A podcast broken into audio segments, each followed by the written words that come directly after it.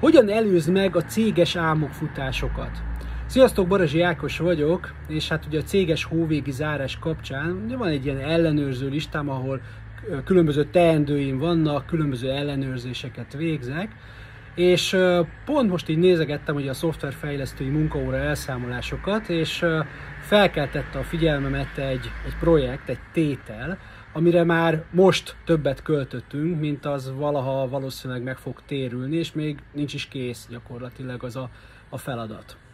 Ugye ekkor uh, nyilvánvalóan vannak fékek a rendszereinkben, hogy ezek ne történjenek meg, de nyilvánvalóan nem elég ez, úgyhogy újabb intézkedésre van szükség, hogy ez egy céges értekez lesz, lesz a jövő héten, ahol áttekintjük, hogy például ezzel a feladattal mi legyen, ez már, ez már érdemes most már befejezni, vagy inkább kaszáljuk el, ne költsünk erre többet, és meg kell beszélnünk azt is, hogy mit csináljunk még azért, hogy ilyen ne forduljon elő a jövőbe.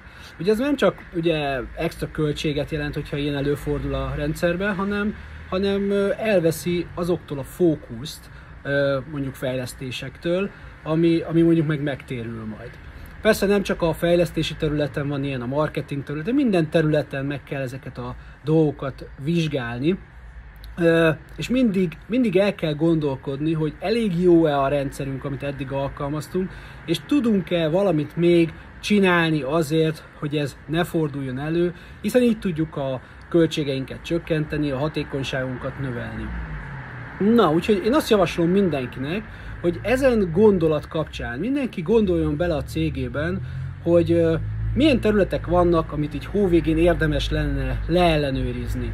Hogy elég, elég hatékony -e. Mondjuk, hogyha van fejlesztés, vagy bármilyen más uh, sztori. Kifejezetten megnézni, hogy, hogy, hogy amilyen projektek futnak, uh, minden projektre szükség van? Minden projekt, uh, hogy mondjam, még mindig olyan jól néz ki megtérülés területén, mint amikor az elkezdődött? Vannak projektek, amik közben mondjuk elő kéne venni, és bizonyosokat, bizonyos, bizonyos projekteket el kéne kaszálni?